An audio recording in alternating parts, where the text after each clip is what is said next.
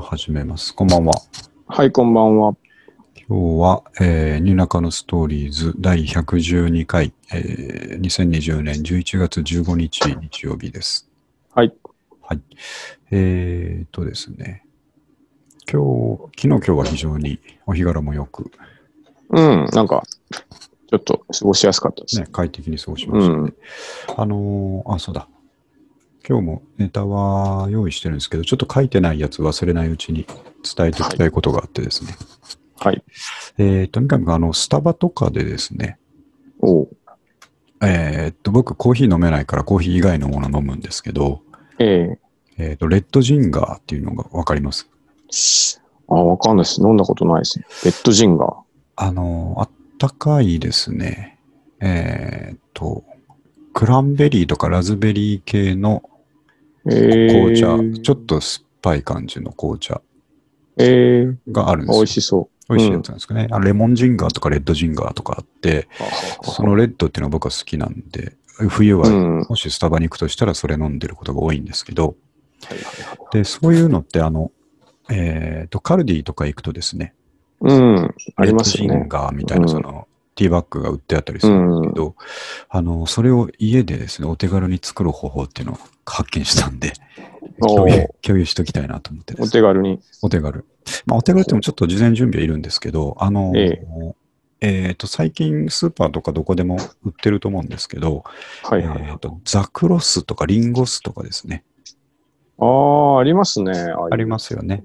うん。あの、水とか炭酸で薄めると美味しく飲める酢、うん。ザクロス、果実酢関係です酢ねみ。たいな。ええそう。あの中のですね、えっ、と、ザクロスを用意しておいて、なるほど。僕んち結構ザクロス奥さん買ってくれるんですけど、えあのえ今コマーシャルもやってる、えーっと韓国のですね美しい酢と書いてみちょと読む飲み物があるんですけどあ、そんなのもあるんですか。そうそれ割と、ええあの最近コマーシャルとかもやってて売れてるんですけど、えーほっうほうほとう500円ぐらいで1リットル分ぐらい入ってるようなボトルが売ってあるんですけどはいそれはを今まではそれ水で薄めたりあの炭酸で薄めたりして飲んでたんですけど、まあ、うん寒くなってきたんで、あのこの間久しぶりにこうティーバッグの紅茶はあるんでい。なるほど。普通に紅茶作った時にですねあれと思ったんですこれ待てよと思ってああ。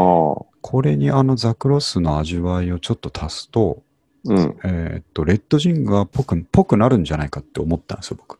なるほど。で、それで一昨日ぐらいにですね、実験して、えっ、と、ミチョとか、そのザクロスは、あの、なんていうか、薄めて飲むものなので、うん。えっ、と、それを、えーコップの下の方にちょっとだけ入れてですね、なるほどな。まあ、適量入れて、それで紅茶うのんティーバッグを置いて、熱いお湯をその上から、えーかうん入れると。はいはいはい。で、まあ、砂糖も何も入れずにですけど、それでこう、う出来上がったものがですね、色は完全にレッドジンガーなんですね。おで、うんこれ味はどうかなと思って飲んだら、もう完全に1ミリも違わずレッドジンガーなんですよあともう近いものとかでもないと。じゃなくて そ、のものできた。あ、スタバもこうやって作ってんなっていうですね。えーこ、れがもうちょっとバラしてしまって申し訳ないんですけどお。酢が、お酢を使うと。そう、もともとまあ、サワー系の酸っぱいやつなんで、なるほど。あ、これだったんだと思ってですね。おーこれもしかしたら、うん、スタバ的には言ってくれるなっていうことかもしれないですけど。ああいうのって割と、なんか、オフィシャルのレシピって出ないですよね。うなんん、か、そうそうあそうのなんクでッすよク。パッドとかで暴こうとしてる人たちがいいまますけどね。すね。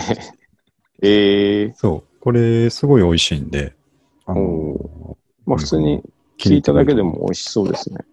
なんで、まあ、寒くなってくると、うすごんく。これがいいんで、ちょっと、あのなるほど伝えておきたいと思って、最初に。体にもね、良さそうですしそうですね。ね。ね。うん、なんかあの悪いもの飲んでる感は全くないですね。うん。なるほまあ、そういうお知らせと、ど。はい。あとですね、まあ、メインは今日もそのえー三体の第2部が完結したんで、その話をしたいんですが、その前に、えーはいえっと今日一個ちょっと、まあ、感じることがあって、えーっとトピックのところに成長って書いた部分なんですけども、おーあのーまあ、このポッドキャストってライフログっていうことでずっと続けてるので、うん。まあ、人生のイベントもところどころ入ってくるわけですよね。なるほど。まあいいこともあれば悪いこともあり、その、うんえっ、と、まあ、親父が死んだとかですね、そういうのうもん時折入ってくるわけですけど、今は日いはもいちょっとどっち、どっちといいか悪いかわかんないですけどですね、うん。あのーやっぱ三上君もそうだったと思うんですけど、うん。小学生も、まあ、娘が小学3年生なんで、うん。小学生もそのぐらいになってくるとですね、ほうえっ、と、親と買い物に行きたくねえなっていうのに入ってくるじゃないですか、ギアが。あーありますね。ねちょうどそのくらいですよね。そうなんですよね。親というのは恥ずかしいっていう。そうそうそう。うでん、あの、特にそのなんか、親と遠くに行くんならまだしも、うん。近所のスーパーとかにですめねち、ゃくちゃわかる。一緒に行ってるところを、はいはい。。えー同級生に見られたくないみたいうなんのあがめ、ちゃめちゃわかる。うん。ね、男の子でも女の子でも出てくると思うんですけど、うん。それも特にその、えっ、と、一斉の親ですね。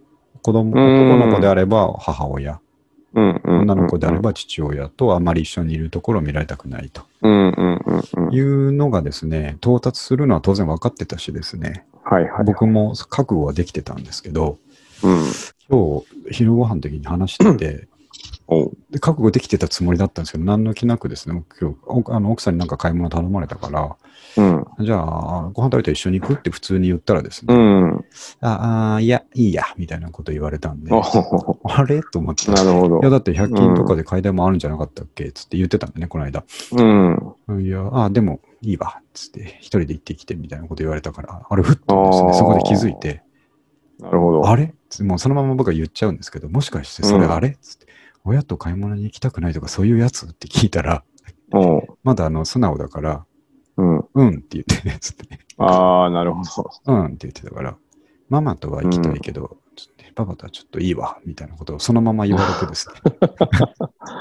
ああ、じゃあまあ、やっぱ来るんですね。そうそういう成長は。ううんん。来てもうそのままストレートに言われたんで、あもう なんかなんとなく雰囲気でわかるとかじゃなくて、そのまま申告されたんで、まあ、答えが出たっていううねん。出たんで、あーなるほどあー、あれねっつって、あの、絶対来るやつねとか言ってですね、うん。いや、いいんだよ、別に俺はそれならそれで、うん。なんていうか、一人であの図書館行ったり、本読んだりする時間が増えるから、まあいいかなみたいなことを言ってたうんですけど、ん。うん。うん。そしたらその後、やっぱりそこはかとない切なさが込み上げてきてです、まあまあね、確かにね。うん。今日までですよ、本当に今日の今日まで、うん。うん近所に買い物とか普通に行ってたわけですよ。うん。うん。で僕。はやっぱある意味それが楽しいわけですよね。なるほ子ど。供とその辺歩くのって。うん。とかいろんうなう自分のあんまりこう、えーいない子供がいるからこそ行ける場所とかにでうすね、ん。うん行くのがすごい楽しいことなんですけど、あれ、うんやばい、今日からそれできないあのかと思ったらですね、ー突然。突然来たんですよ、それが。うん。うんうんで、あと、その、噂には聞いてたんですけど、。あともう一方で、そういうのが訪れない関係性があるっていうのも聞いてるわけですよ。ああ、たまにいますよね。そうそうそう。何歳になってずーもっとベッ、タベタする人たち。そう、ずうっんとついてきてくれるとか、何の気なくもう、あの、気にせずに遊びに行ってくれるとか、うん。そういう人たちがいるっていうのも事実見たことあるし知ってたので、うんうん。まあ、俺はそうんっちになれるだろうなって思ってたんですよね。ああ、そういうことですか。そう。なるほど。ちょっと甘く考えてたんですけど、うん。かなりうちはその一般的側の方だったみたい で、訪れてしまったっていうことで。なるほど。うん寂しいもんですか。すごい寂しいです、ね。まあそうででしょうね。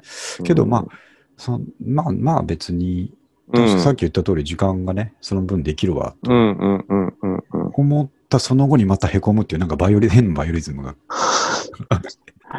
まあよっぽどあ、るわけですよねあ。れだったんですね。なるほど。大事な、あれだったんですけどねう。ん。まあなでもまあ、誰にでもこう訪れるものなので、るほど。まあ、正常な成長だからいいかなとは思うんですけど、まあそうでですよ。あの、す。うんまあ、仲いいのが悪いことじゃないですけどね。はいあの、どこかで親離れする方が健全じゃないですか。そう、そうなんでうすよね。ん。じゃあもういいや、俺もうもっと遠くの図書館行こうとかですね。もっと遠くのブックオフ行こうとかそういう感じになるわけなんで、うんうんうまあいいかなと。ん。ね。そう。なんか僕も明確に覚えてますね、自分が。ある日うんあの、あ、俺はもう親と行き行きたくないと思ってたそうそうそうええああ自分もそうだったからね。そうね、多分同じぐらいでしたね、小うん2とか。 3年生ぐらいだと思いますようん特にスーパーとか嫌だったなっていう、そうそう誰かにじね、同級生がいるじゃないですか。うんうんうんうん僕覚えてるのが、あの、うんはいまあ、車文化のうんちだったんで、僕のところははいはい。あの車に乗ってさ、親と買い物に行くわけなんですけど、うん。もう家の車に乗ってることを見られるのも嫌だっ たんで、あの、後部座席のこう、あ の、なんて言うんだろわかるなう、。にそう隠れてましたね、あの、はいはいはいはい。下席のあー後わに。かるわかるし、わかるな。そう。で、自分たちもきっとそうだったはずですよ。そうそう。僕もね、うん同じで、その、あ隠れるっていうか、そのスーパーに、まあ、行くんですよ。いやいやながら、あうんちょっと荷物持ってよみたいなことで言われるから行くんですけど、あの、買い物の最中はまだ車に、あ、俺残っとくわ、みたいな感じで、あー車にい て、後部先に、座席に見つからないように寝転んどくみたいそう、あ、そうそう、寝転がってね。 そうそう同じですね、あれ。それはなんかもう、いまだに親に言われます、ね。なんか何が恥ずかしかったんだろうね、っていうようなことに。な。そういうもんとしか言いようがないですようねん、。そうそう。多感ですからね、やっぱ。だから誰もが取る道だから、しょうがないなっていそうです、そうで感じす。ねうん。まあ、そんなライフログのお話ですね。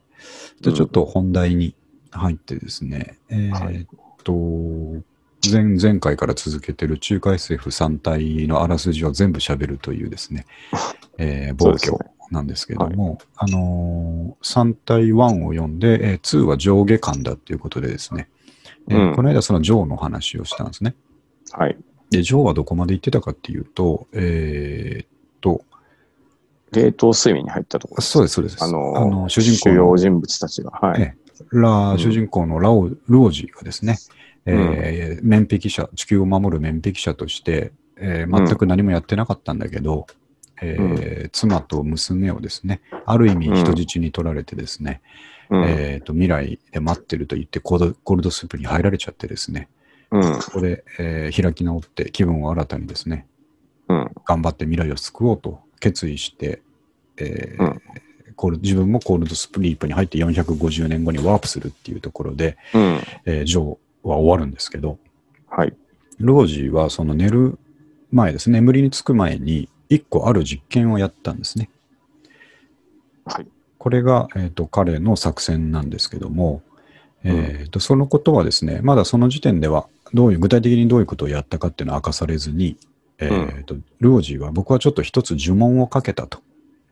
なるほど。宇宙に向かって呪文をかけたんだけど、まあ、それが成功したかどうかは450年後ぐらいになってみないとわからないから、うん。は身につきますと言ってコールドスリープに入りますと。い。で、えー、と時はもう一気に進んで450年400年後ぐらいからに、えー、と主要人物みんなコールドスリープから覚めてですね、うん。えー、とその世界を見てびっくりするんですね。おうその世界が、えー、とあまりにも自分の思ったのとは違う進んだ幸せな世界に見えたんですね。ああ、ええそう。で、目覚めると、まあ、まだ来てないですかね。三体政治うんの50年ぐらい、うんまだ来てないんですけど、うんえっ、と、もっと荒廃した世の中になってるかと思ったら、えっ、と、すごい綺麗なクリーンな病院で目覚めてですね。ええでまあ、あの、当たり前なんですけども、えー何百年も寝た寝てたので、えー見てくれてるお医者さんたちも自分より完全に年下というか世代がえーなるほど。進んでるんです、ね。まあそうですよね。そう、ん30代ぐらいのお医者さんに、えーうん何百何歳の若いままの自分がえー見てもらってるっていう感じなんですけど、はいまあ、彼らも得てして優秀でですね、うん。あれって、あれ、三体、どう、なんかみんな幸せに暮らしてんなと思って、うんえーっと、その世界をこう見回してみて、いろいろ説明を受けて、言葉とかもちょっと変わってるんですよ。ええなるほど。あの。英語と中国語が混ざったような世界共通言語みたいなのが作られていてあそういうことでですか。なるそうほなんど。かありえそうでしょ将来的にね。まあまあ。うん。で、なんか、かろうじてわかるんですね。中国語が残ってるから。うんかろう。じてなるわほかど。るんですけど、で、えっと、まあ、向こうはわざと古い言葉を使ってくれたりするので、コミュニケーションが取れるんですけども、うんうんで、外を覗くとなんか変だなって思うんですけれども、うん。うん。えーその病院とかその町がですね、えーうん完全に地下に作られてるんですね、あ、そういうことだ。なるほそうどなん。ですうん。あじゃあ地面は今どうなってるんだって聞いたらですね、うん。えー三体星人は来てないんですけれども、えーっとまあ、その昔、三体星人にすべての、えーっとあれですね、知識によってすべての文明のえーこれ以上の発達を止められて以来ですね。うん。で、あと、まあ、地球上は、あのー絶望派と、えーなんとかなる派に分かれてしまって、うん。えーと、大変な、もう荒廃状態にやっぱりなってしまったんですなっねて。たと。うん。で、それを逃れて、えーほとんどの人間たちは地下に、えーシェルター的に世界を作ってですね、なるえほーそど。こで意外と幸せに暮らしていると。えー。ただ、三体星人がう450年後に来るっていうのは近づいているんですけど、うん。なぜか人々は楽観的なんですね。うん。これなぜでしょうというと、えーうん科学技術がですね、うん。あのー発展は、これ以上の発見は止められたものの、うんそれまでに知っていた技術の中で、え思ったよりもすごい発展をと遂げているんですね。なるほど。で、あの、高速の15%ぐらいのスピードが出せないと、えー三体星人からは守りきれないって、その昔言ってたんですけど、うん。そんなスピードの、えーマシンはこの技術は作れないぞ、今の技術ではって言ってたんですが、予想に反して作れちゃってるんですね。えー。なるほまあど。頑張ったんですよ、すごい。うん。人間は頑張って作れいて。けたと。うそんう。でさらに、えーと、それができる宇宙船が大量に必要だって言ってたんですけども、うん。えーなんと2000機、あ、用意できたえー。用意できてるんですね、えー。宇宙戦艦が。巨大な宇宙戦艦が、高速の15%のスピードが出せる巨大な宇宙戦艦が2000機用意できていると。うん。で、あと、あの水素爆弾、宇宙で使える水素爆弾とかもですね、うん。えー結構な数スタンバイできているということで、うん。えーこんぐらいいないとちょっときついぞっていう、こんぐらいのレベルにある程度到達していることもあって、なるほど。地球人は割と楽観的になってですね、これ三体星人倒せるぞと。うん。でいいたいいとこ行けるぞということでですね、うん。えーと宇宙にはもう2000機の、えー戦艦が、えー進出しててですね、うんえーもう待ち構えてるような状態なるほなんですよ。ど。もでう、あ、そうなんだっていうことで、ルオジーもですね、あの、うんもう一人いた、えー警官さん、昔助けてくれた警官もですね、えーうんダーシーもですね、あの、安心してですね、これはいけるかもって、僕の呪文とかなくてもいけるかもしれないなって思うんですね。なるほど。で、えっ、と、実際、えっ、と、その戦艦が展開した宇宙のところでですね、うん。えー三体星人はまだまだ来ないんですけど、えーうん。小さな探査機が来るんですね。なるほ三ど。体、三体星人の。誰も乗ってないんですけど、まあ、ドローンみたいなですね、えーうん探査機が来たので、うで、ん。えっ、と、三体星人は地球のこと全部わかってるから、うん。地球人はそれを見てですね、うん。ああいう、ああいうのが来るってことは、戦争の場では何を意味してるかっていうと、交渉だって言ってですね、ああ、なるほど。そう、地球があの思ったよりも発展を遂げてるので、うん。もうちょっと攻め倒すというよりは、えーうん交渉しに来やがったな、あいつらっていうことでですね、なるほ楽観視をするわけなんですよ。でも、うんここを読み進めてると完全に死亡フラグだから、もうドど。まキあドそうキでしすなね。がちら、ょっと危な いですよ危ね。危ない危ない。ドキドキしながら読んでるんですけど、うん。で、その探査機がですね、えっ、と、人間側が作った戦艦から比べると、えっ、うんと、巨大空母、今の現代でいうですね、巨大空母に対して、うえーん。相手の探査機はトラックぐらいの大きさしかないというですね、あちっちゃい。そんなちっちゃいのが来るわけですよ。うん。で、ますますですね、これは大したことねえぞと思って2000機が隊列を組んで待ってたらですね、うんえー。とその相手側の探査機は水滴を反対にしたような形をしているって表現されてるんですけども、ああ、なるほど。でまあ、さ頭の部分がこう丸くて、えー後うんお尻に向かって先細っていくうんうん。うん水星のような、まあ、大きさとしてはトラックぐらいしかないっていうのが来てですね。で、えっ、と、2000機が、えーびっしりですね、隊列を組んでるんですね。5番の目のように、えー2000機の宇宙戦艦が隊列を組んでいて、そこに。にふらふらと探査機が寄ってきてですね、うん。で、その中に科学者も侵入してですね、中を調べるんですけども、うん。で、まあ、そんな混乱してるうちにですね、あ、これは完全に、あの、中を調べても何も爆発物とかもなかったんで、おーえっ、と、まあ、交渉のためのコミュニケーションをしに来たんだろうなと思っていたら、うん。えーその水滴がですね、急に、えーハイスピードで推進を始めてですね、うん。で、戦艦、さっき言ったように5番目のメノに並んでるんですけども、うん。 1列に100機ぐらい縦に並んでるっていうふうにイメージしてもらいたいんうですけど、ん。それをですね、えー素早く貫通しながら、貫通。そう、あおの、ーお手っ腹からそのトラックが突っ込んできて、うん。えーその間を、まあまあ、非常に硬い、えー材質なんですね。なるほもど。のすごい、まあ、人間が知らない材質で作られてて、うん。で、しかも宇宙空間ではありえない動きをするんですね。急発進と急加速みたいな。なるほど。物理法則を完全に無視しているように見える動きをする水滴によって、うん。えー人間がですね、うそん。の頑張って作った2000機の宇宙戦艦が、えーうん5分で全滅される、させられるんですね。やばい。めっちゃ強い。辛いでしょう、もおー。う。で、それを地球人はあの中継で見てるんですよ。うん。おーってなってですね。うん。で、その中で5機だけ、えーかろうじて、そのやばさを事前にせ察知できた5機だけですね、うん。えー退避できるんですけども、それ以外の1995機が全滅するというですね、強すぎでしょ。 そのただの探査機にしか見えない水滴だけで、うん。えー地球が頑張って400年作ってきた成果を一瞬で5分で消されたということでですね、あー。また完全に地球パニックでですね、うん。えーそのもうパ無理ニだッとク、もう無理、うん。もう無理です。僕もこれ絶対無理だと思ったんですけど、うん。あのその時点でもう3体の小説のゲーガの半分以上過ぎてるんですよ。や、終われるのですかね、これはそうねそう。。あと半分でどうするんだと思ってドキドキしてたんですけど、うんで、そうするとその絶望を地下世界にもやっぱり絶望が訪れてしまってですうね、ん。もう何でもありのですね、えー北斗の拳みたいな世界になり始めてしまうんですね、しかうも。ん。で、ここで場面変わって、じゃあどうやって、えーやっつけるんだということで、えー気になるんですけども、ここでまあ、ロージーとかのやってきたことが始まるんですが、うん。えーっと、一つ先に話しとかなきゃいけない、フェルミのパラドックスっていう、えーパラドックス、これ本当にあるパラドックスなんですけども、うん。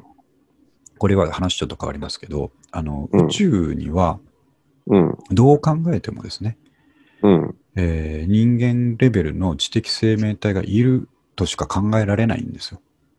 まあまあまあ、なるこほどん。だけ可能性としてはですね、うこんんだ。け何百兆もですね、星があったりとか、えんーと、あと、位置的にもですね、あの太陽からの位置とか、まあ、太陽系だけじゃなくて、他のまだよく分かってない銀河系っていっぱいあるわけうなので、ん。うん。うん可能性としては絶対に知的生物いるはずなうのん。に、うん。うん。今まで一度も人間が見つけられてないのはうん。なぜだっていうことがパラドックスなんですね。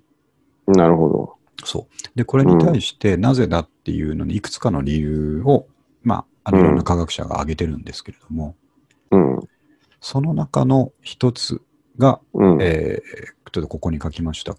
もう今回の3体のサブタイトルになってる、えー国安森林理論っていうのがあるんですけれども、ほうほうほうえっ、とですね、これちょっと、えーじっくり説明しないといけないんですが、あの、まずですね、ルオジーは、うん。えーその第一部に出てきたヨウさん、人間に絶望してしまったヨウ、うん。えーさんにですね、えーと会った時に、あなたは宇宙社会学を勉強した方がいいかもしれないっていうアドバイスを受けたっていう話をしましたけどうも、ん。まあ、そのことによって三体星人はルオジーをよう一番な危険人物だと思ってるんですね。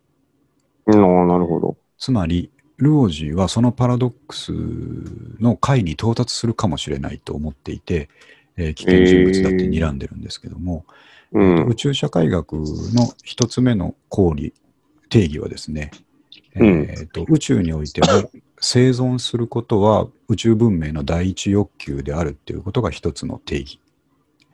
なるほど。文生き明は物というのはそ。う生き物、うん。生き物は文明は存在している以上生存したいと思い続けているはずだっていうのが一つ目ですね。ので、二つ目の定義は、文明は絶えず成長し拡張するが、宇宙における物質の総量は常に一定である。という二つの定義から始まるんですけども。うん。で、えっ、と、知的生物がですね、うん。十分に進化していくと、うん。人間の段階ではですね、人間レベルの文明だと、うん。えー外に、宇宙にですね、知的生命体がいるかもしれないと思って、うん。探しに行くんですね。なるほ希望を持って。ど。うん。なんですが、えー人間よりもさらに文明が進んでくると何が起こるかっていうと、うん。えーこういうふうに遠く離れていて、まあ、銀河系の端と端ぐらいに離れていて、うん。もしその2つがある程度の文明を持ってるっていうものが存在したときにですね、うん。えー疑いを持つんですね。相手はあ、どうやら文明があるらしいけど、うん。あいつらは自分にたちにとって善の存在か悪の存在かっていうのがコミュニケートできないからわからないわけですよね。まあまあ、確かにね。予測するしかないんですよ。うん。えーっと、どっちだと仮定してもですね、うん。私たちにとって悪だと仮定しても、うん。善だと仮定しても、うん。相手がどう思ってるかわからないから、まあ、確かにね。疑いの連鎖がと止まることがないんですよ。うん。うん。うん。私たちはあいつらのことを悪だと思っている。うん。でも相手は悪だと思ってる。相手も悪だと思ってるかもしれないし、善だと思ってるかもしれないっていうあロジックになっちゃうと終わりがないんですね。なるほで、えっと、これを終わらすことができるのは直接のコミュニケーションだけなんですよ。ど。まあ、そうですね。うん。対面してある程度話せると、ああ、そういうふうに思ってたんだねっていうのが、あのまあ、うんう相ん手が腹に何か抱えてたとしても、ある程度予測がつき始めるんですけど、う離れすぎてると、えーうんでもその疑いが止まることがないんですね。このことを小説の中で猜疑連鎖って言ってるんですけど、なるほど。で、えっとその猜疑連鎖、まあ、その猜疑連鎖だけだったらですね、うん。そっとしとけばいいんですけど、うん。もう一つ、えー大重要な要素で技術爆発っていう要素があって、ほうほたとえ今は自分たちが有利な立場だったとしても、う。うん。もう一つの文明には、えー技術爆発っていうのが起こり得るから、うん。いつ自分たちよりも、えー強い存在になるかわからないなるほど。というのは可能性として絶対あるんですね。うん。で、これは発達してる文明だったら絶対にそう思うんですよ。自分たちがそうなってきたから。なるほど。となると何が起こるかっていうと、えーうん一つの知的文明が選択し得る方法は一つだけでうん。宇宙の他の場所に文明があるって分かった瞬間にうん。そこを速攻で潰すしかないっていう結論になるんですね、ああ、そうなんですか。そうなんです。やらなければやられるってやられいう、可能性もあああると。そええの定義に戻るんですけど、うん。生存は文明の第一欲求であるっていうことで、うん。放っておけないっていう考え方なんですね。なるほど。他にまあ文明がある生ってき分かった残ろうと。うん。そうそうそう。他に文明があるって分かった瞬間に、うん。やらなければやられるっていう、えー論理の帰結になってしまうので、えええーぜもう見つけた瞬間に潰すというのを、なるんですね。文明が進むべば進むほど絶対にそこにたどり着くんで、実は人間はまだそこにたどり着いてないっていうことなんですね。うんなるほど。たどり着いてないから、ここだよって言っちゃうというですね。なるほど、なるほそど。うん。だからこそ三体星人は地球を潰しに来たわけなんですけれども、うん。そう。で、えっと、この状況をですね、えーうん。暗くてお互いに目視しにくい、ううんっそうとした森林に潜む狩人たちにそらえなぞらえて、ああ。北安森林理論という、なるほどそ。なんかそういう場面で僕も想像してたんですけど、そうそうです、そうです。狩人ですね。まあまあ、そう、そうなるんですかね。そう、森の中にですね、えー狩人がまあ2人いたとしてですね、まあ、狩人っていうか、戦争とかですかね、うん。ジャングルでガサガサって音がしたときに、うん。もうコミュニケート取ってるぐらいだったら撃たないとやられるというですね。うん。そういう、これが実は宇宙社会学において宇宙の理論、あ、真理であるっていうふうにですね。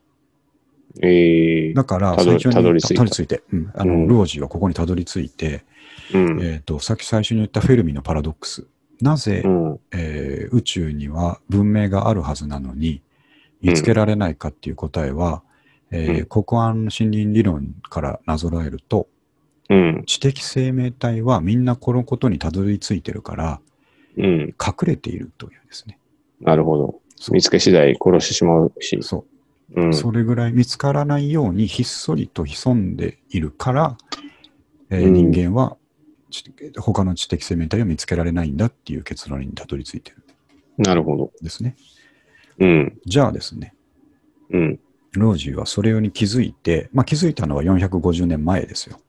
はいはい。ゴールドスリープに入る前うん。に、ここに自分の頭の中でたどり着いて、うん。えー何をしたかというとですね、最初に言った寝る前に呪文をかけたというのはですね、うん。ある実験をしたんですね。自分の国安森林理論が正しいかどうか。なるほど。で、何をやったかっていうと、えーっと、じまあ、座標が分かってる、えー銀河系のある惑星うん。が、えーこの辺りにありますよっていうヒントになる、えーえーっと、まあ、暗号文みたいなものをですね、はいはい。宇宙に対して送ったんです。うん。で、それは、あの、ちょっと、だいぶ前に話したんですけど、太陽のですね、うん。えーと、大気。太陽が放出している大気に向かってその電波を送ると、太陽が増幅器の役割を果たして、えー宇宙の隅々まで、遠くまでそのああ、届くと。電波がう届くっん。ていうのをうん分かってたので、うんえーと太陽に向かってその実験を行ったんですね。ほうほうほとある座標には文明があるぞという嘘をついてですね、うなるほど。えー呪文呪文と称して、えーその情報を送ったんです。うん。それを、えー高度な知的生命体が見つけたときにですね、うん。国安森林理論が正しければ、うん。その惑星を壊すはずだと思ったんですね。うん。うん。うん。うん。ただ、それをキャッチして実行に移すまでっていうのはかなり時間がかかるから、うん。えーコールドスリープに目覚めたぐらいじゃないと多分、結果は分かってないだろうということで、うん。で、それをやっぱり面壁者なんで誰にも言わずにですね、ただ、うん呪文をかかけたという言葉だけ残して、なるほどえー寝て起きたんですけども、うん。で、えっ、と、一回はですね、あ、じゃあ、楽観してる世界の中で、三体精神倒せるかもしれないと思って、うん。そのこと忘れてですね、あのー期待してたら、まあ、絶望に変わってしまったう時ん。に、で、えっ、と、そこでようやくその呪文の結果をですね、うん。えー確認するような場面があるんですけど、うん。そうすると見事、ルオジーがその座標に指定した J なんとかかんとかっていう惑星がですね、うん。消え去ったことが天文台から報告されるんですね。ああ、ちゃんと壊されてたと。されたと。おお。で、そこでルオジーは自分の理論が正しかったっていうのが分かって、で、そのうん壊したのは三体星人でも何でもなくて、もっと、もっとすごい知性を持った、あ、そう、そうなんですえか。ー文明ですね。ええうああ、なるほど。あの、宇宙には大量の文明があって、みんなひっそり潜んでますかならね、るほど。ああ、そういうことですね。で、そのうちの一つの文明がそれをやった、なるほどです。ねうん。ということは、これが何に使えるかっていうと、あそういうことです。そう。えー第三勢力。三そう三体星人のうん。うん。への脅しに使えるんですね。なるほど。そう。教えちゃうぞと。そういうことです。もっと強いとこがいると。そうなんです。おお。で、やなっるほたど。と。あの、呪い、呪文が効いたって思ってですね、うん。いけるぞと思ったら、えーまあ、三体星人も何かを察知したんでしょうね。うんあの、太陽の、さっき言ったように太陽を使って増幅してたんですけども、うん。その太陽になんか三体星人のさっき言った水滴がですね、大量に集まって、うんえー電磁波かなんかを送ってですね、うん。増幅できない太陽にしてしまったんですね。ああな、そういうことができるんですね。そなるほど。う。うんもうじゃあ送れない。送れないんですよ。うん。太陽系に送ったってしょうがなくてですね、うん宇。宙の遠くまでに送らないと、その文明が拾ってくれないんで、なるほど。それをやられてあまた、また絶望。さすが先走って。うん。そうなんですよね。おーそれなんですね。それでルオジーは、うん。もう打つ手がないと。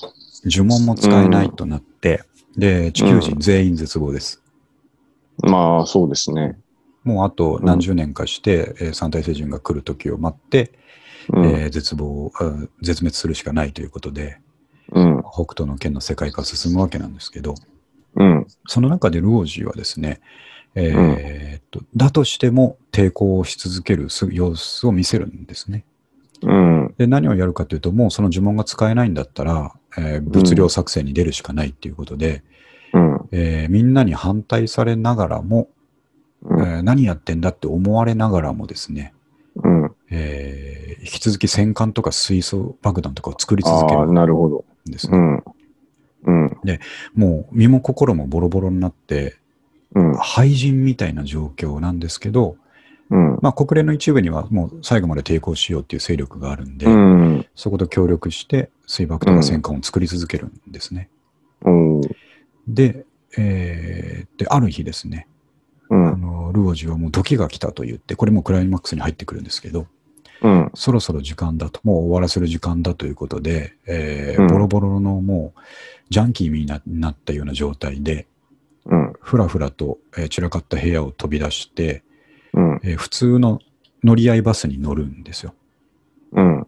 そしたらバスに乗ってるまばらな乗客から、うん。あれあいつ面壁者じゃねって言われてですね。うん。あ、本当だっつって。で、ぶ散々バカにされるんですね。ああ、うん。守れなかっそう、た。守りとかじゃねえか本当と。何やってんだと。で、うん今から何しくんしに行くんだとか聞かれても、うん。いや、僕は僕の責任を取りに行くんですとか言って、ボソボソって言ってですね、うんも。うすごいひどい扱いをされるんですよ。なるほそう。で、あ、その前ですけど、バスに乗る前はヒッチハイクしたんですね。ど。うん。で、ヒッチハイクして、私あのまあ、家族、お父さん、お母さん、ちっちゃい娘が乗ってた車に、えーと、もうホームレスかと思って乗せてもらえたんですうね。ん。あ哀れに思って乗せてもらえて、うん。で、ちょっとあそこの辺りまで行ってくれって言ったら、娘にね、気づかれるんですよ。あれパあパ、あ。この人テレビに出てた人じゃないって言われうたんですよ。ん。で、はっとなおるほど父さんも気づいて、うん。悪いけど降りてくれと。うん。うん、お前のせいでこんな感じになってるみたいなことを言わうれてですね。ん。で、おお、すすごまいな。かったとか言って、降りた後にまあバスに乗って、さっきの話があるんですけど、うん。うん。うんで、バスで目的のですね、えー墓地にたどり着いて、うん。その墓地っていうのは、昔その、楊さんの娘がですね、あの死んでしまったうん楊さんの娘が眠ってる墓地なんですけども、うん。えーそこでですね、自分の墓穴を掘り出すんですよ。お持お。ってきたシャベルで。おお。で、墓穴あらららを掘まあ、そこの、その時一人、全く一人でですうね、ん。それをやっててですね、うん。で、僕も読んでて、もうあと30ページぐらいしかないのに、どうするんだろうと思ってドキドキしてるねんです、ね死んで終わりかと思って。死ぬ気かと。うん。そう。って思って見てたら、うん。で、えっと、あらかた墓穴が掘り終わった後でですね、うん。えーその楊さんのお墓に手をかけて、膝をついて、なんとかですね、もう体もボロボロですよ。自分で、うシんャ。ベルで墓穴掘ってるんで。うん。で、えっと、時間が来たって言って、うん。えーなんかね、自分の右腕にあのスマートウォッチみたいなのをはめてるんですね。ほうほうで、それを天にかざして、えー独り言を言い始めるんですね。ほう。うん。えー三体星人のみんなは聞いてるんだろうって言うんですよ。その、まあ、世界中に知識が散りばめられてるので、んうんで、ずっと老人のことはマークしてるはずなんで、うん。ボロボロになってたとしても、うん。聞いてるんだろうと、聞いてると思って今から話をするっていうんですね。うん。で、この今自分がはめてる、えー腕時計うん。をはあの自分の心拍しをですね、えーうん。なんて言いますか、把握してるというか、あれうんスマートウォッチなんで、脈拍とかをですね、えー感知してると。で、うん。僕が死んだら、うん。えーこれがスイッチになって、まあ、脈拍が止まったっていうことがトリガーになって、うん。えーっと、宇宙に今展開している戦艦とか水素爆弾を一気に爆破させるとうん。言うんですね。うん。でもそんなの、えー三体星人にとっては何でもないはずなんでうすよ。ん。爆破させたところで。うん。なんですが、で、えーと、その爆破が何を起こすかを教えてやるっていうんですね。なるほで、ここが、えーずっと面壁してきたことなんです。頭の中でずっと考えてきたど。ことあで、えーあ。三体星人もここに気づけなかったんですけど、うん。えーその水爆とかのですね、えーうまあ、何何万発というか、ものすごい数の、えー水素爆弾が、えうーん宇宙上で爆発したときに何が起こるかっていうと、うん。もう一つの太陽が作れるっていうんですね、理論的には。ああ、なるほど。理論的にあの太陽と同じ状態が一瞬作りう出せる。ん。うん。でそして僕は、えーそこに向けて、えー呪文を送る用意ができてるっていうんですね。ああ、なるほど。そうおでー、お自分のこめかみにですね、その状態でえーピストルを当てて、ーうん、で、そこで交渉に入るんですね。うん、うん、でこれが、あのーなんと言いますか、本当だと思うなら、うん。交渉に応じてくるはずですね。なるほど。で、何とも思ってないなら頭打ち抜いて終わりなんですけど、うん、うで、ローん、ジーが、えーピストルに手をかけて引き金を引こうとしたその瞬間ですね、うん、三大星人からコンタクトが入ってくるんですね。うん、待てと。待てと。うん、で、今、まあ、いろいろ計算した結果、うん、お前の言ってることが正しいのが分かったと。おーそれをやられたら、うん、えー国安森林理論に基づきですね、うん、何年か後かは分からないけど、えー三体制、今度はロージーはですね、三体制の座標を送ったわけですよ。なるほど。もうここにいるぞと。そうですね。で、えー何年後か分かんないけど、うん、潰されるっていうことがもう予測できたと。うん、だから待てと。で止めるんですね。うん、で、何が望みだみたいなことを聞かれて、うん、で今すぐ、えー地球上から父子を取り払えっていうんですね。うん、で、そしたらね、ここが面白いんですけど、分かった。今やったっていうんですね。おーもう一瞬で退避させるいなくなっのた三大成人。そううんいうことできるんで。うん、で、2番目の、えー要望は、今すぐ、えーうん三体星人は三体星に戻れとうん、言うんですけど、そしたら三体星のそのコンタクトしてきてる人は、ちょっとそれは上に聞いてみないと分かんないから、ちょっと待ってくれっていうんですね。うん、で、い1、2分で上に聞いたみたいで、うん、分かったって今から帰っていくっつって言って、おーもう開けないんですけど、それで終わるんです。それでえー、三体星人は、えーまあ、結局、ロージーの考えてた面壁、えープロジェクトにですね、う、もうん見破れなかったと見いうこ破れとなかでっ、た。うん、なえーロージーの勝利というところにそこでなるわけなんですね。るほど。そう。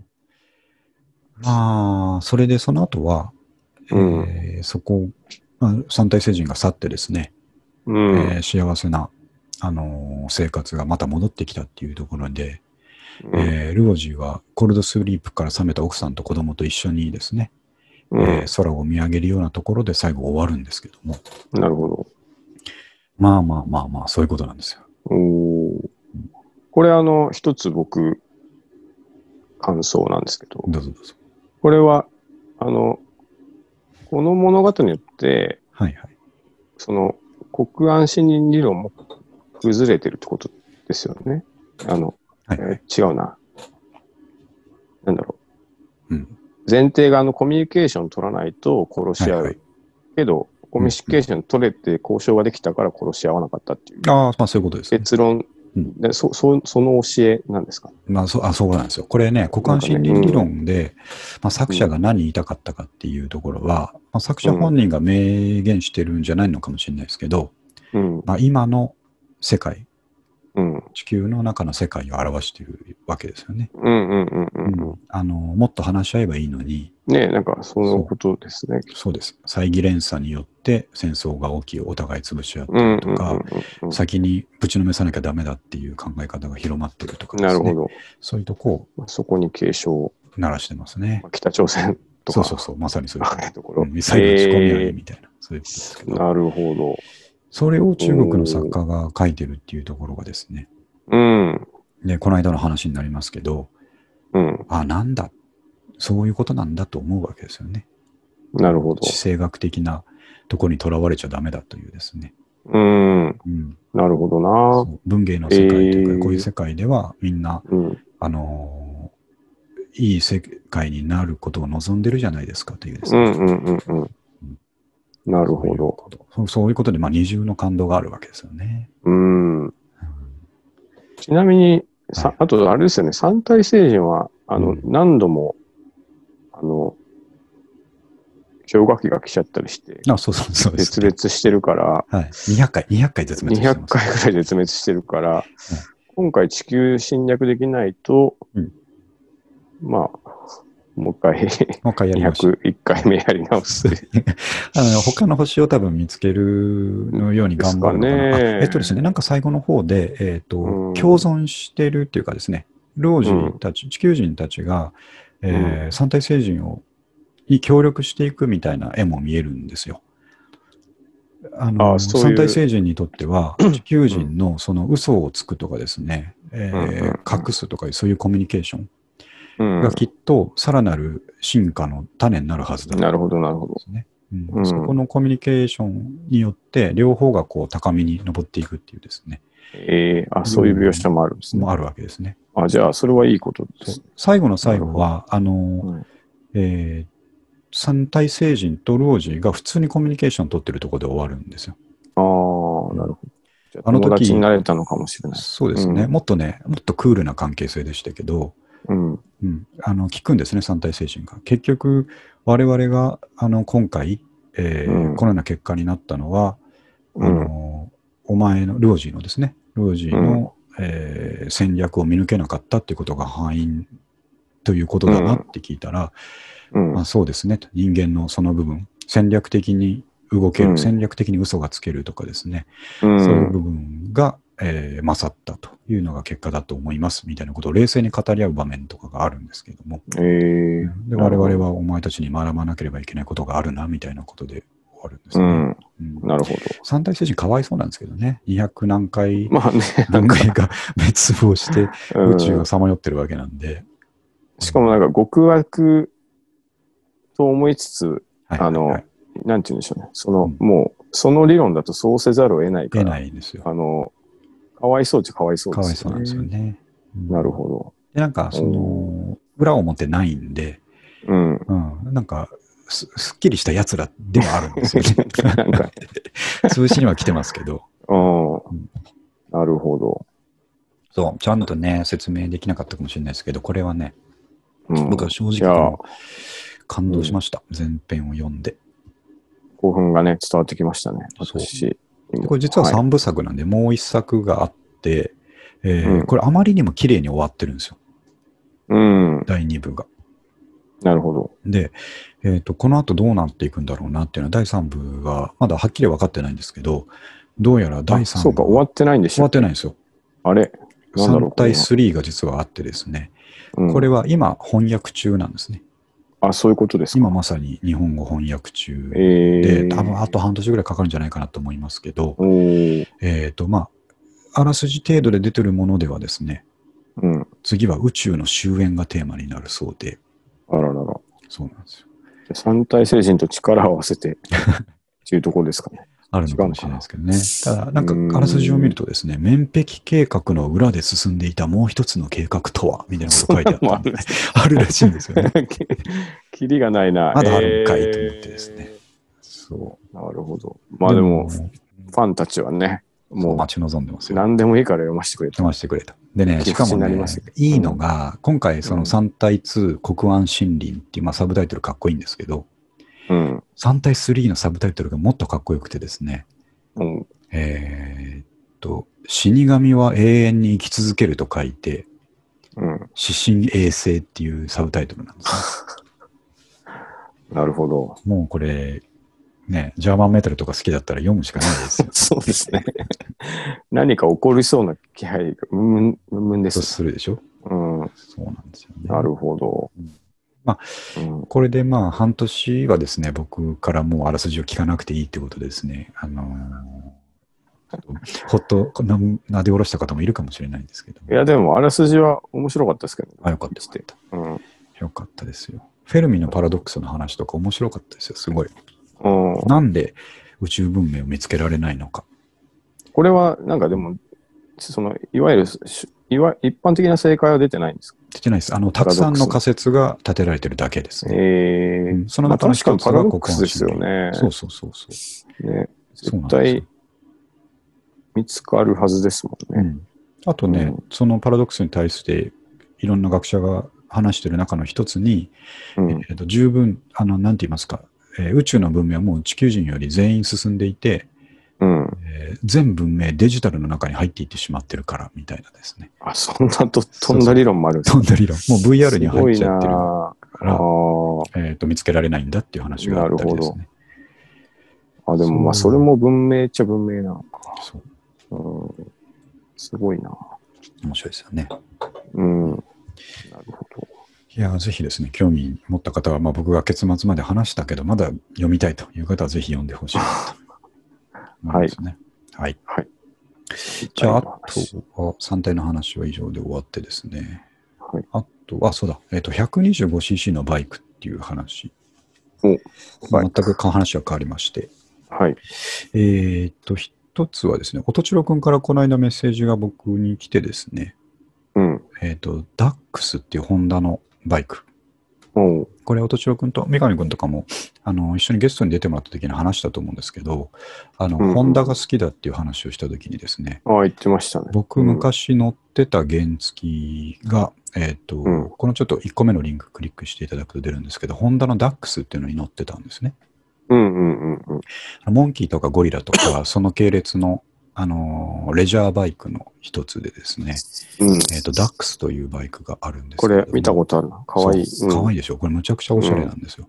うん。はいはで、い。これ僕18ぐらいの時に乗っててですね、うん。もういい思い出しかないんですね。素敵な思い出しかないんですけど、まあこれはいははいはい当時乗ってたのは、えっ、と、東京に来てから売ったんですけども、うん。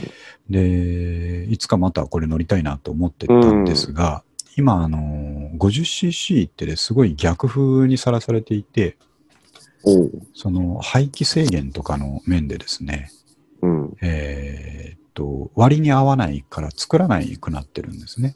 あ、そうなんですか。そうなんですよ。えー、環境に良さそうなイメージありますけど、逆ななんんでです。すよね。ちょっと詳しい技術的なことはわかんないんですけど、まあそういう傾向があって、えーっへと、ーあんまり 50cc にも力を入れる、入れられないんですよ。うん、なバるイほクど各。社は、えーうんコスト増になってしまうので、その基準に沿うためにですね。うんうん。そうそうん。なので、どういうこと、動きが出てるかっていうと、えーうんそれよりも適用が、えー容易であるんでしょうね。125cc ああ、で、復活させると。っていうところで、うんついこの間、モンキーがそれで復活したんですね。うーん。で、今年は、あのー株の中でも、えーレアな人気を誇るハンター株というですね、ほうほうえーともともとタイとかで出してる株だと思うんですけど、ハンター株ってですね。うーん。あの、マフラーがこのダックスみたいに上に来てるやつですね。へえで、赤い車体のハンターカうブ。ん。それが今年出る予定なんですね。うん。うんで、これまだ噂レベルで、だからハテナって書いてあるんだと思うんですけど、えー来年の夏にはダックスが125で出るんじゃないかとなるほど。いう、えーえーニュースを音千代くんが僕がダックス好きだって言ってたから、うん。えーと教えてくれてですね。えー、で、125だったら、あのーうんまあ、中面取るよりも、免許取るのは全然楽ですよと。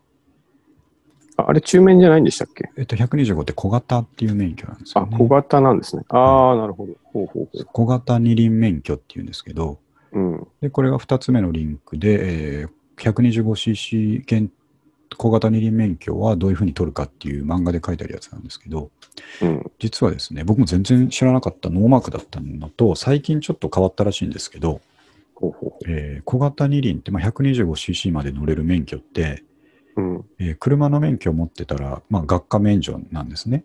えー、それは中面も一緒だと思うんですけど、うん。で、しかもその、えー技能の方ですね、教習所で、うんえー教えてもらわなきゃいけない技能の方が、うんえーかなり、えー短縮されていて、2日で取れるらしいんですよ。あら、結構手軽に取れますね。そう。っていうのえが、ー、 125系って、今の主流がほとんどオートマのスクーターとかが多いんですよね。ああ、なるほど、なるあほど。の少しあの中ぶりなスクーターですねう。ん。街乗りでいい感はいじの。はなので、あの、多分技術的にはそこまでいらないだろうっていうことでそうなってるんだと思うんですけど、い。なるほで、費用的にも、えっ、と、多分全部でかかるのが5、6万ぐらい。ど。めっちゃいいじゃないですか。いいでしょうえー、で、こっちだったら簡単に取れるからいいんじゃないですかって、おとち君が教えてくれてですね。うん。がぜん僕は最近 125cc のバイク気になって仕方ない状態になってます、そうで。すね。でしょう。え三上君もちー、ょっとめちゃめちゃいいじゃないいですか。ですうか。ん。ほんで、そのダックスが来年の夏に出るんだったら、うん。ただおそらくですね、4、50万するんですよ。ああ、まあまあ、今しょう回のがないでモンすキね。ーも40万ぐらいだったので、うんうんうんうん4、50万かと思いながら、そうそうか。で、ダックスは買えないにしても、まあ、うんいつか、いつか買いたいですけどね、大金持ちになったら買わなきゃいけないですけど、はいはい。ただ、その 125cc って全然眼中になかったなと思ってですね。うん。でなやるっほど。ぱりちょっとその、キャンツしたいみたいなことになると、えー現茶じゃ、ちょっと物足りないとこあるわけですよ。なるほど。うん。まあ、二人乗りもできないですしね、150だと120はできるんです。できるんですよ。おおなるほうん。ど。うん。ということで、125の魅力がが然今、僕の中で上がってきてると増していてですね。で、結なるほ構どやっぱ取る人も今多いらしいんですね。こんなに楽に取れるんだったらっていうことで。音チロクもこれですか音チちロろクんはは中中面。面持ってますね。ああ、なるほど。 2班のやつとか乗ってますけうどん。も。うん。で、まあ、昔からよく聞く話なんですけど、バイクってやっぱりですね、えーう小型取ると中面欲しくなるし、あ中面取ると取ったその日から大型が欲しくなるものらしいん ですよ。あ、なるほど。えなんか、ーあと連続で取った方が取りやすいみたいな話もあるんですよ。ああ、まあ、それもあるんですね中からな大る型ほどに。かけては。その、うんなんていうか慣れてるうちに。うん。うん、っていうものらしいんですけど、そうすると僕もまあそのステップをね、あの踏んでいくかもしれないんでまあ、す そがう、ですね。たうんただとりあえず125は確かにこれは欲しいなって今、うん。もう思っちゃってますね、完全に。ね、いいんじゃないですか、ちょうそど。うなんか。うん。それとあと、ダックスはまあ将来的に欲しいとしても、えー中古の 125cc のバイクってもうそものすごい選択肢が広いので、あ、広いんですか広いですよ。ええ。各社いっぱい出してるんで、ああ、なるほそれども。スクーターだけじゃなくて、そのモンキーみたいなやつとかですね、うんあと、あの、オフロード系のやつとかもですね、なるほど、なるほかなり選択肢広がるし、ど。おーえっと、すまあ、60、あの、原付ってね、あのー建前上、建前上というか本当なんですけど、30キロ制限うあんりますよね。ですけど、小型は普通に60キロなので、えーまあ、スイスイ走れっていいわけですよね。うん。おーいいですね、それは。単純に欲しいっていう話でです ね。今最近そういうね、あの、バイク系のポッドキャストとか、うん。まあはい雑誌は当然ですけど、はいそういうのばっかり最近見てますね。えーうんちょうどなんか、趣味としてもいいですね。いないんでかすよね。うん。ああーそうすると、へーまあ問題になってくるのが、この間の駐車場問題なんですけど、あ。ただ家の近くにちょっと1個バイク駐車場を見つけたんですよね。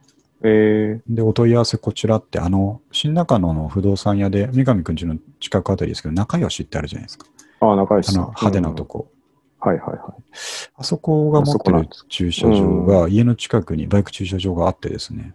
えーで、まだ問い合わせしてないですけど、うん。おそらくですね、あのネットでその辺の相場とか見てたら、えうん。ー5000円から1万円の間なんですよ。ああ、なるほど。月決めで。うんうんうんうん。それぐらいならいけるかなと思っていてですね。確かにね。うん、なんか、す歩いていける距離なわけそでうすそよね。う、全然、うんあの歩いて2、3分ぐらいのとこなんで。はいはいはい。もうなんか趣味としてめちゃめちゃいいじゃないですかで。しょう。うだん。から、音千代くんにはね、あのあ、いいこと教えてくれてありがとうっていうのと、うん。ちょっと年収上げてくるわっていうふうに言っといたんですけ ど、ね、ちょっくら。あのちょっくら年収上げてくるわっつって。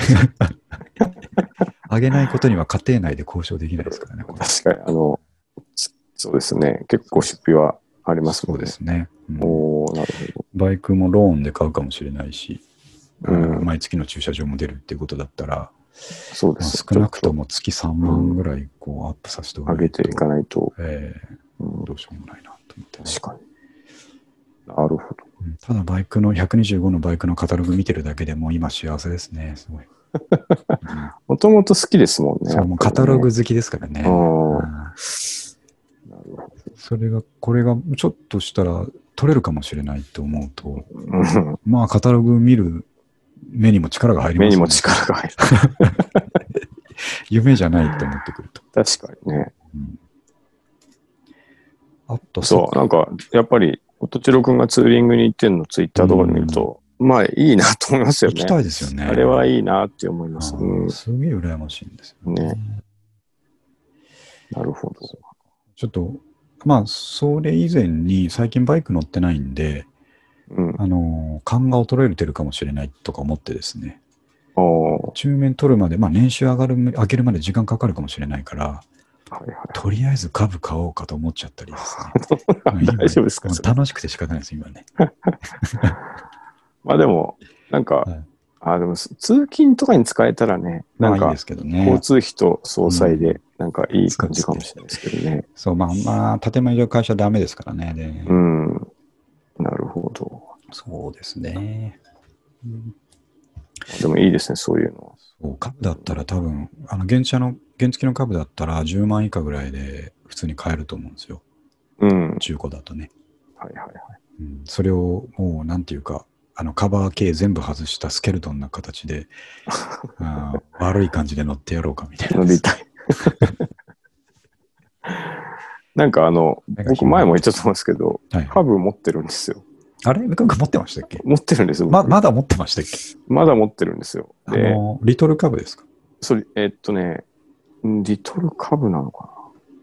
結構あいいやつですよ、多分。あそう100周年記念みたいなモデあル。ーありましたなんねですけどありましたねリトル株ですね。リトルカブでしょあれあれどこに置いてるんですか家に置いてるんですかあで、そう、僕、入居するときに、現地が1個あるから止めたいって言ったら、まあ、はい止めていいという許可を特別にはあ得て、はあはい得てるんですけど、まあ、もう4、5年乗ってないんですよ。ああはいはいはで、メンテもしてなくて野ざらしなんで、いなるほどなるほどちょっともうひどい状態になってるんですよね。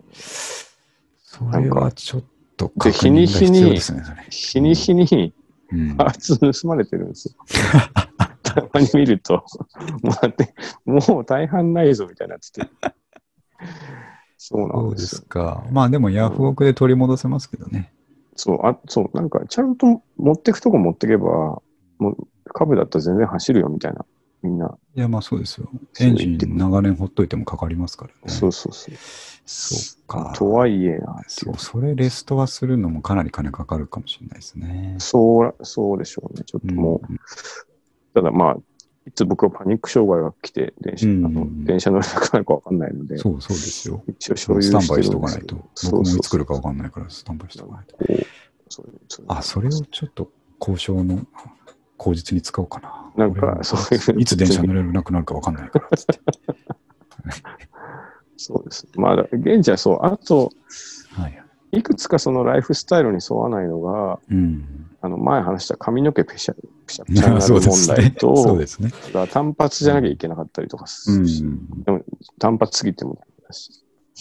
あと、あの、やっぱどうやっても駐車場問題ですよそね。う、そうです。ね。でも、三上君は今、ね、いいって言ってもらえてるんなら、すごいラッキーだと思いますけど、うん僕も借りるしかないですからね。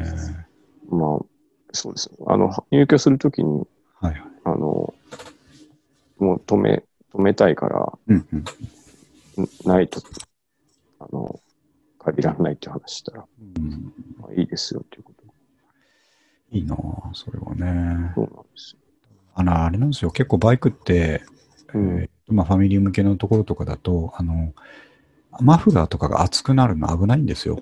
子供あーまあたちがいるとですね。そうですようねんそういううん。う問ち、あ題の、と結か。構割と治安悪いうんマンションなので、黙認され てます、そういうのはよしよしですね。そういうのはねそうそうそうそう。確かに。ああ、55周年の株かな。これは50周年とかか。ありますね、なんリドル株50何周年。だなん。なんとか周年モデルでいいやつだっていう。はいはいはい。はいリトル株 C100 からホンダ創立50周年モデル。この辺だろううな、ん多分時期的に。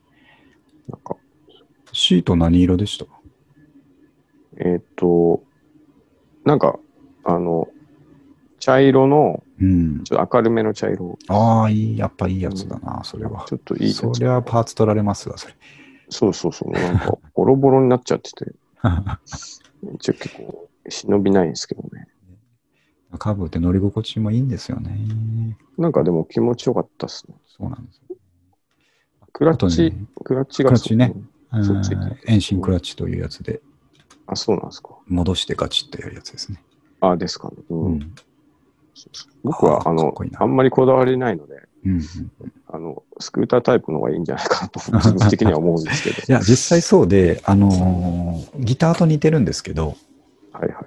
あの、まあゴテゴテしたちょっとヴィンテージっぽあい、ジャパニーズヴィンテージっぽいテスコとかですね、グレ、はいはい、はい。グレコじゃないかとかですね、うん。ああいうギターが僕ら好きじゃないですか。まあまあまあ。まあ、いわばそれが株であったり、あそういうことでダすックか。スであったりするわけなんですけど、なるほどまあ、株は乗りやすいですけどね。そうじゃないですけど、うんまあ、見た目的な話として。はいはい。で、えー対して使いやすいスタンダードなストラトであったり、うん。うん、テレキャスであったり、ああいう部分を僕ら斜めに見るじゃないですか。まあ確かにね。うん、なんですけど、それがいわゆるスクーターと一緒で、あそういうことです。そう、無味乾燥なスクーターに乗った時ですね、 その使いやすさにびっくりするんですよね。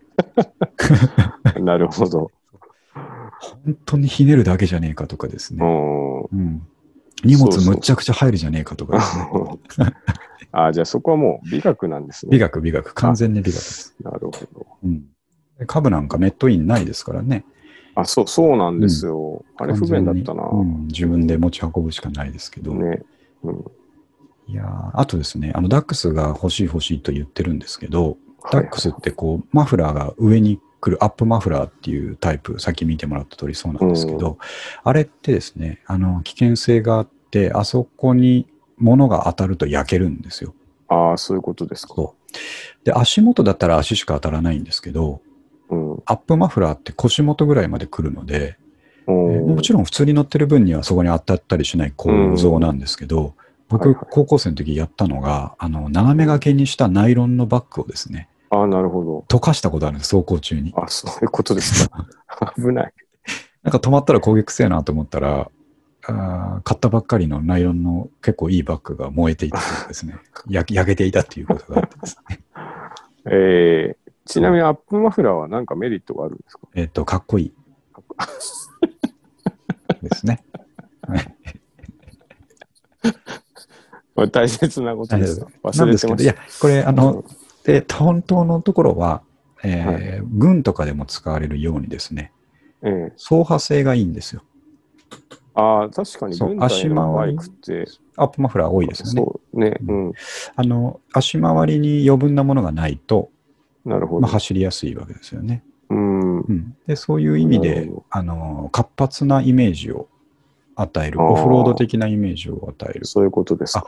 だから、オフ車とかは上に来てるのがほとんどかな。多いですよね。ああオフ車って言うんですね。ああ、オフロード。すいません。言っオちフゃっローたド。車。オフロードなる車ほどですね。そうそうええうんなるほど。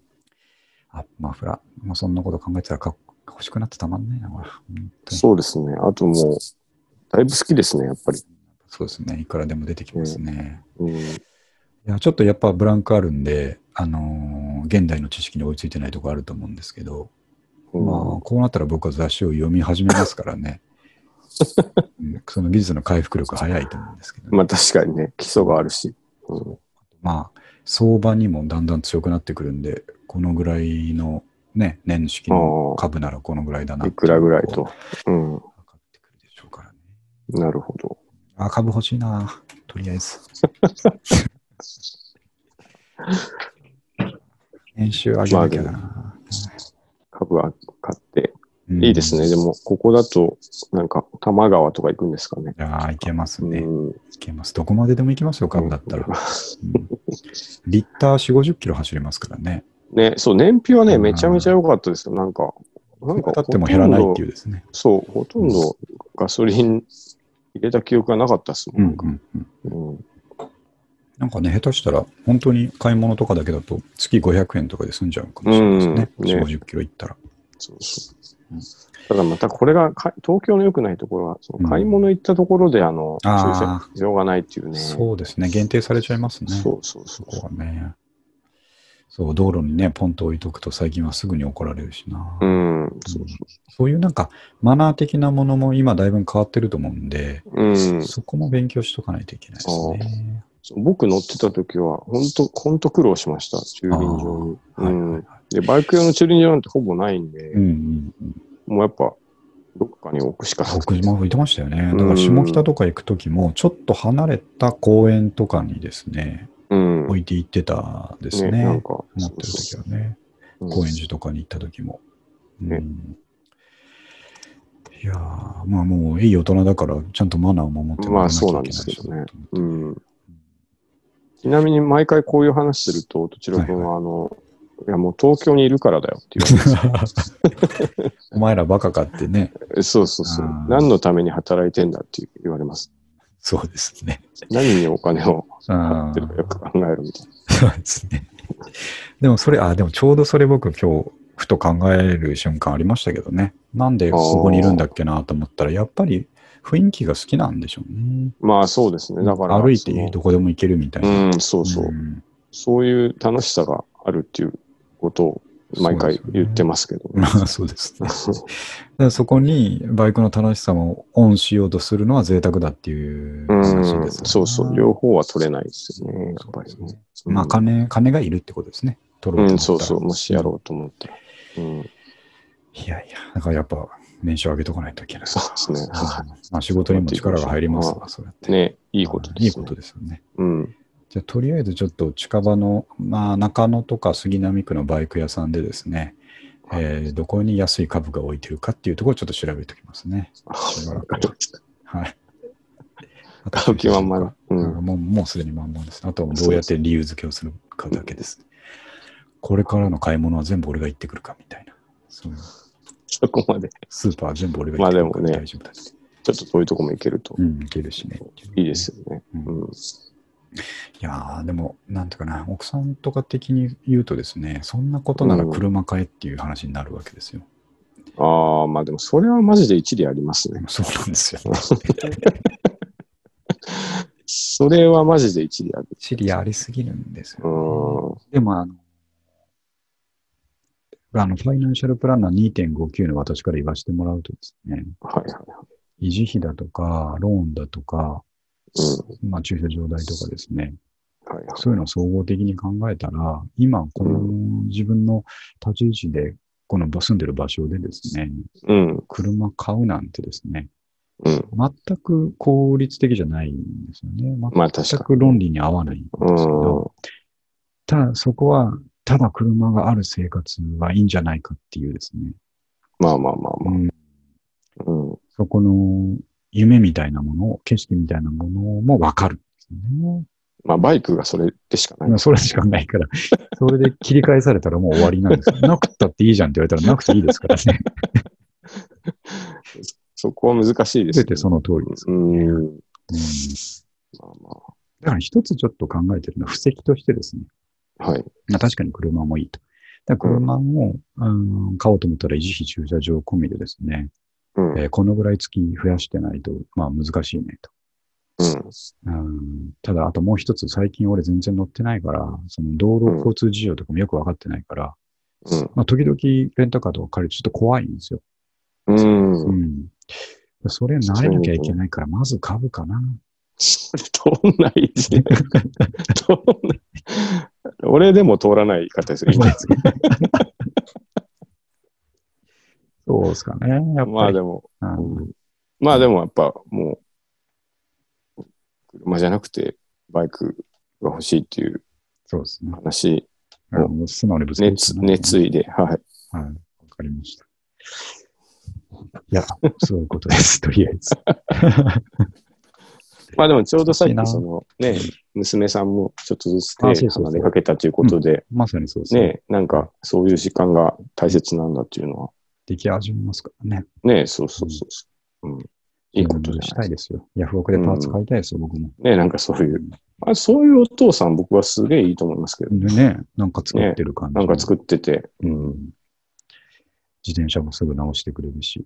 そうそうそう、なんかそういう、あの、そういう背中を見て、こう、いろいろクリエイティブなとこが、はい。そうですね。ね、そういうのは見せてるはずなんですけど、この間一緒に折り紙折ってたらですね、うん。あの、ちょっとこの箱が難しいから折ってくれって言われて、折り紙折ってたらですね、意外にうまいねって言われましたからね。意外、意外にうまいねって言われて。あの、バイクをね、ばらして、そ決めにしてた身からするとう。、そうですね。折り紙なんてね、そうです。うん。でもやっぱりそこを見せて、見せ、よく見せてなかったのかもしそういうれない。ことですね。ああ、そうか、うん君はそれを知らなかったかと思いましたよ。うんそれを聞いたとき。あそうだったね。ねなんかつってそうですね俺のそういう姿をあんまり見たことがなかったね。つって。 うん。ええそういうのはやっぱ見せていった方がいいかもしれないですね。はい、でそういうところもちょっと理由にプラスして奥さんに話して、うんあ何言ってんのっていう感じ。まあ、そうですけどね。はいまあ、娘さんを熱狂的なこうバイクファンにさせて、ああ、それは。 2対1に持ってくっていう。まあ、そうバイク、 絶対、絶対賛成してくれないですけどね。危ないという理由で。まあ、そう、危ないイメージがね、やっうんぱうんありますからね。なるほ僕なんかもう安全運転ですよ、異常に。ど。まあまあまあまあ、うん大人ですしね。うねん。うん。うん食らうとしてももらい事故ですよ、きっと。自分から突っ込んでいかないですから、うん。うんね。じゃあ、そういうところでですね、はい。今日はちょっとたくさん話してたので、えーはいとレッドジンガーから娘の成長の話に至り、うんそして三体をしっかり喋りきって、バイクの話ということでバイクの話。はい。非常に充実しておりますので、はいえー早めにあげますので、聞いていただきたいなとはい。思います。はい。じゃあ、あえっ、と、11月は2回目かなですね。このは間いたまにやったので。はい。ただ、まあ、また、えっ、と、今度連休とかもあったりするので、うん。来週か。連休ですねはい。またいろいろお話たまると思いますので、よろしくお願いします。はい。はい。じゃあ今日は今日は、終わり今ます日僕ね、あとどうぞラストあるんですけあ、ど、なるほどぜひお願いします。はい。短いです。はい。明日誕生日です。もうよろしく。あ、こんな時期でしたっけえそうなんです。僕、明日誕生日あです。あ、おめでとうございま短す。く終わりありがとうございます。 11月16。 16ですね。はい。ああ、そうですか。ああ、なんか、いやなんか、僕、完全に最近本当に自分の年齢わかんなくなるんですけど、あ、えっ、とね、僕らは42ですよ。 2ですよね。ははいい、1だっけな、2だっけなっていうのは最近よくわかんなくなある。ね、わかんなくなりますようね。ん、うん、 2ですね。はい。いや牧田君もうなってるんですよなってますね。確かにうん。後役真っ最中っていうことでですね。あ、そう。はいだから、今、ガチガチ後役で、そうですよね。でもえ来年、抜けるんでしたっけ、抜けますね。抜けまねす。うんあれ、誕生日ベースじゃないんですよね。なんかじゃないですよ。うん。うん。もうフルスロットルで後役を駆け抜けるということで。そうですね。はい。はい。いおめでとうございます。なんかあるんですかイベントは。や、全くないですね。ないですよね。まあ42にもなったらねご飯食べようかなっていうぐらいあそうですねね。はいうんちょっといいご飯をうね、ん。食べていただければいいかと。そうですはい。いやー、最近寿司が食いたくてたまらないんですけど、ちょっと機会がなくて、ああ、いいですね、お寿司なんとはう。んうん。検討してみてください。美味しい食べ物として。そうですね、わかりました。はい寿 お司。寿司もいいなっていう。うん、そうですねはい。はい。じゃあ、終わりますんで、はい、ありがとうございます。また連絡します。はい、ありがとうございました。どうも。